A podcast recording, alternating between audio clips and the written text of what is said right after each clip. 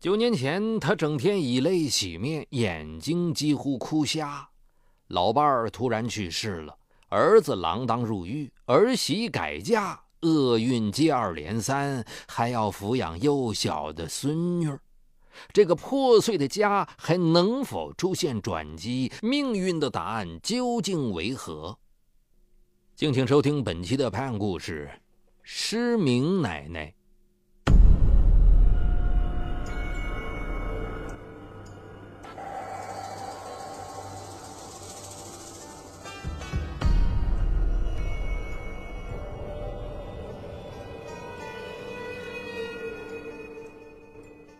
一九九八年，何静文的儿子季红斌和安徽来千灯镇打工的姑娘张月结婚。第二年，孙女季小云出生了。一家人虽然过得清贫，但也安宁。谁知一场疾病，何静文的老伴儿突然去世。何静文痛苦不堪，常常以泪洗面。哪知厄运再次降临。季红斌因为参与盗窃被判处有期徒刑十一年，看不到希望的张月与季红斌离了婚，随后就离家外出打工，从此再也没有了音讯。接二连三的变故让何静文悲痛欲绝，整天以泪洗面。很快，他的右眼哭瞎了，左眼只能看到两米范围内的东西。一次。何静文心脏病复发，晕倒在家中。好在五岁的纪晓云十分机灵，哭着找来邻居，将奶奶送到了医院，这才避免了一场灾难。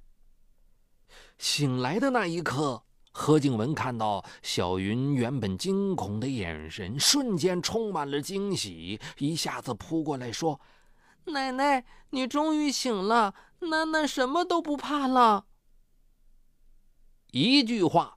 惊醒了何静文，在这个世上，他是小云唯一的依靠啊！如果自己再倒下去，孩子一个人在世上可怎么活呀？何静文悄悄地擦干了眼角的泪，笑着对小云说：“奶奶只是累了，多睡了一会儿。看把我们小云吓得，一点也不勇敢哦。”纪晓云信以为真，在奶奶怀里撒起娇来。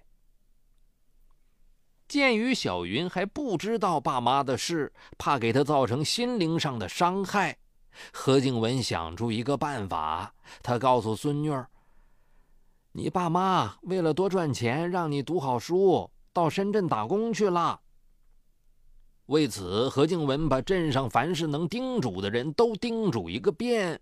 为了更好的让孙女儿信他，他又买来了一些玩具，告诉小云这是爸爸寄来的。小云向奶奶提议说：“奶奶，下次爸爸再寄东西来，由我来拆好不好？我怎么一次也没有见到邮递员来我们家送东西呢？”何静文连连答应着。为了更逼真，他坐车到几十公里外的县城。不识字的他央求邮局的工作人员帮他填写地址，把所谓的深圳的玩具寄回家。就这样，小云爸妈的事让何静文瞒了下来。为了维持生计，何静文买了一辆旧三轮车。每天一早，他把小云送到幼儿园之后，就一个人蹬着三轮车沿街收废品，捡旅客丢弃的矿泉水瓶。尽管如此，祖孙俩的日子还是过得非常拮据。纪晓云上小学念书了。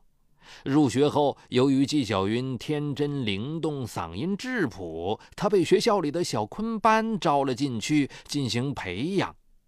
孙女的出息让何静文心里格外亮堂。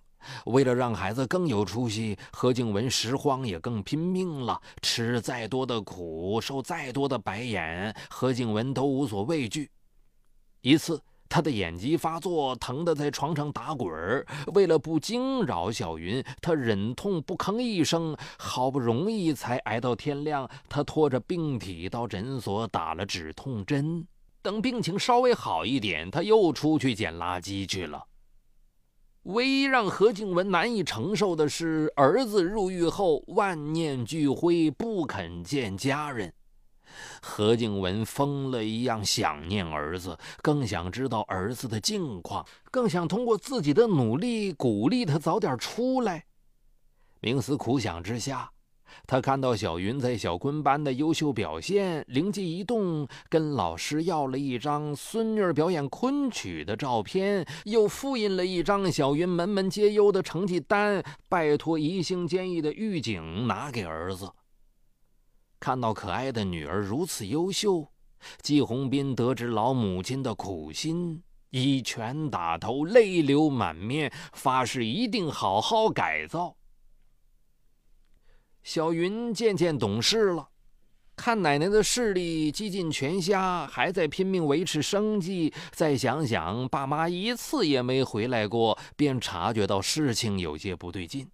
于是他悄悄地向邻居和亲戚打听，终于知道爸爸出事、妈妈离家出走的事实。小云如同五雷轰顶，哭个不停。何静文十分着急，连连安慰：“孩子，当初爷爷去世，你还劝奶奶要坚强，可你坚强吗？你再哭，奶奶也跟着哭，直到把另一只眼睛也哭瞎为止。”奶奶这么一说，纪晓云被吓住了。面对着懂事的孙女和一贫如洗的家，何静文心里暗暗发誓：即使拼了这把老命，也要把孙女抚养成人，不让她受一丁点委屈。他决定趁自己还有力气，给小云尽可能的攒够以后所需的学费。何静文决定争分夺秒，晚上再出去拾荒一次。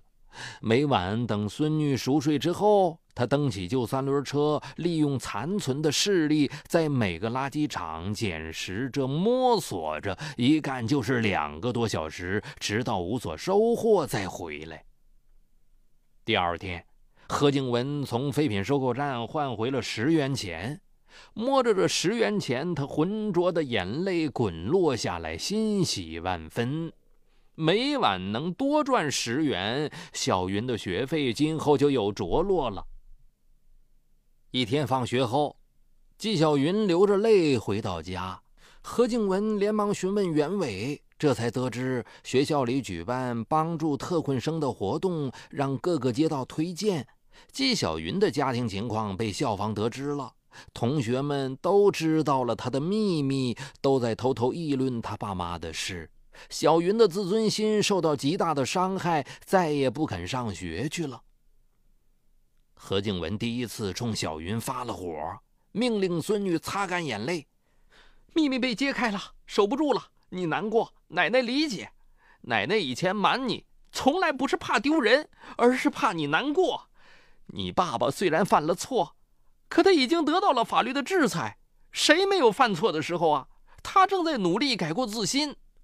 从今以后，你要记住，要挺起头来走路，挺起胸膛来做人。我要趁还能动弹，好好赚钱。你呢，好好读书。我们一起等你爸回来。纪晓云惭愧地低下了头，蹲在地上，默默与奶奶一起给废品分起类来。从那以后，纪晓云一有空就和奶奶一起去拾垃圾。有时见奶奶累得躺在床上直呻吟，他就走过去说：“奶奶，我给你来一段今天新学的昆曲《满江红》。”看到孙女一招一式的表演，他总是不断叫好，忘了浑身的疲惫。有时何静文病了，纪晓云总是急得直哭：“奶奶。”你可不能再生病了！你说过我们一起等爸爸回来，没有你我坚持不下去。何静文心酸不已，却微笑着说：“孩子，奶奶不会垮的，在你爸爸回来之前，奶奶会活得好好的。”在这样的鼓励下，纪晓云脸上的笑容越来越多，人也变得越来越坚强。一次，纪晓云被幸运地选拔到北京参加魅力校园春节联欢晚会。凭借一曲《长生殿》的出色表演，他获得了最佳演员金奖。从北京回来后，纪晓云一见到奶奶，就把奖牌挂在她的脖子上，兴奋地说：“我要拿更大更大的大奖，成为唱昆曲的明星。孙女远大的抱负让何静文既高兴又欣慰，他第一时间赶到监狱，把这些告诉儿子。儿啊，小云天天在进步啊，妈一刻也不能停歇。你要好好服刑，快点出来帮妈妈一把呀！季红兵愧疚地点着头，哽咽无语。考虑到小孙女以后要比赛的项目逐渐增加，开支会越来越大。之后，何静文更拼命了。这年中秋节，何静文正在镇上的一处垃圾场忙碌着。一个年轻人过来打招呼：“哎，你收破烂吗？我有一堆废铁，你要不？”何静文连声说：“要啊，要啊。”一番讨价还价后，何静文用二百元买来一堆废铁，他兴奋不已。这可是这么多年来做的最大的一笔生意呀！转手卖给废品站，至少能赚一百元。这个中秋节就可以给小云准备一顿丰盛的晚餐了。然而，没等何静文把废铁卖掉，警察就找上门来，把他带回了派出所，询问他废铁从何而来。何静文这时才知道，废铁是小偷从厂里偷出来的，怪不得那么便宜。他如实向警察说明了情况，可民警根本不信不屑地说：“你别装了，说谁帮你偷的？”何静文急得哭了：“真不是我偷的，我是花二百块钱收的。”民警更加不信：“你这号人我见多了。”说的民警把何静文关了起来。暮色四合，何静文心急如焚。孩子要放学了，谁去接他？谁给他烧饭？如果小云知道奶奶被派出所关起来了，会不会更觉得丢人呢？何静文越想越委屈，泪水止不住往下流，眼前一片发黑，晕倒在地。不知过了多久，何静文隐约听见小云的呼喊。他睁开眼睛，发现果然是小云。他居然找来了。原来小云放学回家，做好了饭，迟迟不见奶奶回来，就跑出去找，找遍了镇上的垃圾场，又跑到废品站去问，才得知奶奶被带到了派出所。警察叔叔，求求你们相信我奶奶吧，她一辈子没撒过谎，我求你们放了她吧。听到他稚嫩的哭喊，民警们被震撼了。经过调查以及街道出面证明，正是何静文的确是错收别人的废铁。晚上九点，何静文终于被放了出来，他花钱收的废铁却被没收了。夜深人静，满脸泪痕的小云急着要拉奶奶回家，可是何静文却没有走。纪晓云心想：难道奶奶是想要要回那堆废铁？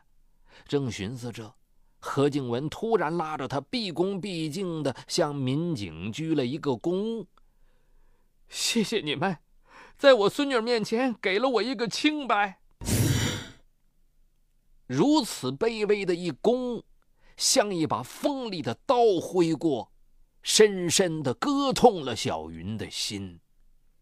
奶奶这是在教他如何堂堂正正的做人呢。很快，纪晓云在小坤班里崭露头角，经常外出演出，影响也越来越大。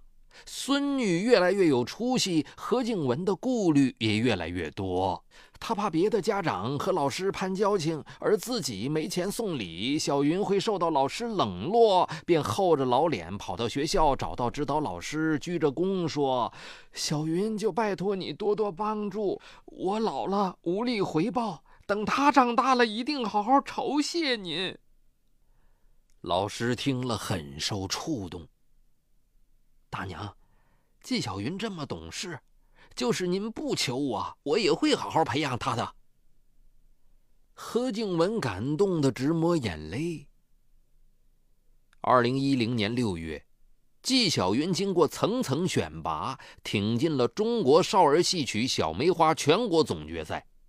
这时，距离总决赛还有两个月，学校的训练越来越辛苦，每天小云都累得精疲力尽。可放学回家后，他把写作业当成了休息，一写完就拉着奶奶当观众继续演练。因为深夜去拾荒的事，何静文一直瞒着小云。小云在家里的演练时间每延长一小时，何静文就必须晚走一个小时。何静文原本睡眠时间就不足，这样一来，他的身体就吃不消了，经常心悸难受。他就吞服速效救心丸，咬牙坚持着。一天晚上，小云放学回家就扑到床上，捂着被子哭了。何静文赶紧问他怎么回事。原来，在参演剧目中，纪晓云饰演的是一个小生。可她是一个女孩，无论怎么苦练，走路却不像男孩。眼看比赛一天天迫近，老师已经向她发出了警告：如果她再演不好，就要换人。小云怀疑自己根本不是演戏的料，加上天天训练，身体越来越酸痛，她居然萌生了退意。何静文心里暗暗替孙女着急，嘴上却说：“谁说你不是学戏的料啊？”只要有毅力，就一定能赶上别人。小云，你哪一点比别人差呀？而且你必须要比别人强。只有你表现好，你爸爸才更有信心改造好。你妈妈说不定也会回来，这样奶奶有一天走了也才放心呢。听了奶奶的话，让纪晓云泪雨纷飞。自从妈妈离家后，刚强的奶奶对妈妈十分痛恨，从来没有在自己面前提过妈妈，也不允许小云想妈妈。现在奶奶在一天天衰弱下去，她肯示弱了，还拿自己最痛恨的人来鼓励自己，正是对自己的一番苦心让奶奶低头的呀。纪晓云含泪起身，挥着酸痛的身体下床，又开始训练起来。为了让孙女儿把小生演好，何静文买了一面大镜子，靠在了墙上，让小云看着镜子当中的自己表演。在奶奶的鼓励和陪伴下，小云终于练成了一身出神入化的男性身段。小云想在比赛前先去见见爸爸，何静文十分欣喜。可小云马上要参加比赛，这样关键的时刻见爸爸会不会影响他呀？会不会影响比赛呢？纪晓云安慰奶奶说：“不管爸爸表现如何，他永远是我的爸爸。我想让他知道。”他的女儿现在已经很坚强了。何静文考虑再三，最终同意了小云的计划。何静文凑了二百元路费，在孙女的搀扶下去了监狱。当民警带着一个中年男人走进接待室的时候，纪晓云尽管早有思想准备，但还是忍不住用手捂住了嘴巴，半晌才问了句。你是我爸爸吗？季红斌也愣了，他没想到母亲竟把女儿带来了，怔了一下，突然转身往回跑去。季小云飞快奔过去，紧紧抱住了爸爸。爸，别走，我和奶奶看你来了。季红斌不再挣扎，他慢慢的蹲在地上，抱着女儿痛哭起来。过了好久，季红斌问女儿：“孩子，你恨爸爸吧？是我毁了这个家。”季小云含泪摇头：“不恨你，我和奶奶都盼你早点回家。”季红斌望着苍老的母亲，哽咽着说：“妈，你辛苦了，把孙女带的这么好，我一定振作起来，争取早点回家。”听到这句话，何静文又是笑又是哭。孙女儿在一天天进步，何静文的身体却每况愈下。一天晚上，何静文心脏病又复发了。小云意识到不对劲，连忙喊邻居帮忙把奶奶送到医院。医生说，何静文的双眼几乎完全失明，浑身都是病，再也不能去捡垃圾收废品了。纪晓云得知后。攥紧拳头，要接过奶奶的重担，再不让奶奶操劳了。不久，中国少儿戏曲小梅花全国总决赛如期举行，在总决赛上，纪晓云和搭档演唱了昆曲《长生殿山宴》。虽然外表稚气，但他表演的非常到位，永摘银奖。让祖孙俩意外的是，二零一零年年底的一天，何静文突然接到媳妇张月的电话，说想认回女儿。张月离婚后，重新组建了家庭。当他从电视上看到女儿成了小明星的时候，他再也忍不住内心的愧疚，拨通了邻居的电话。当何静文带着纪晓云过来接电话的时候，张月忍不住哭着说：“对不起，我没有尽到一个做妈妈的责任，请你们原谅。”何静文静静的把话筒递给了小云，妈妈哭着说。孩子，你恨妈妈吧？妈妈让你失望了。纪晓云满心的委屈和痛楚，真想质问妈妈：在我和奶奶最无助的时候，你在哪里？然而，看到奶奶淡然大度的目光，纪晓云突然放下了心灵深处的所有怨恨，他含泪喊道：“妈妈，你过来吧，我和奶奶都想你。”张月回来和女儿见了一面，母女俩紧紧抱在一起。张月哭着表示将与女儿一起面对将来的生活。二零一一年夏天，何静文与小云来到医院，又见了季红斌一面。让祖孙俩欣慰的是，季红斌由于表现突出，减刑一年半，明年就可以回家了。这个好消息让小云和奶奶热泪滚滚而下。好，感谢收听这一期的拍案故事。想了解有关我的更多媒体内容，也可关注微信公众号“雷鸣频道”。雷鸣的鸣是口鸟鸣，雷鸣频道。嗨，你好，我是雷鸣，向您推荐我的精品节目《解读自控力》。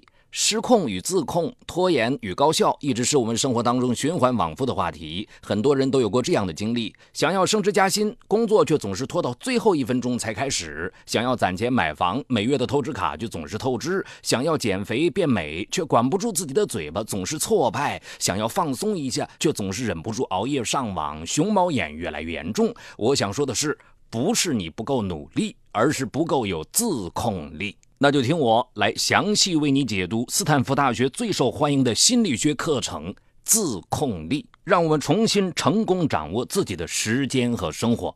就在蜻蜓 FM 搜索框里搜索“自控力”三个字，目前已有几十万人做出选择，并借此开始了改变。蜻蜓 FM 搜索“自控力”。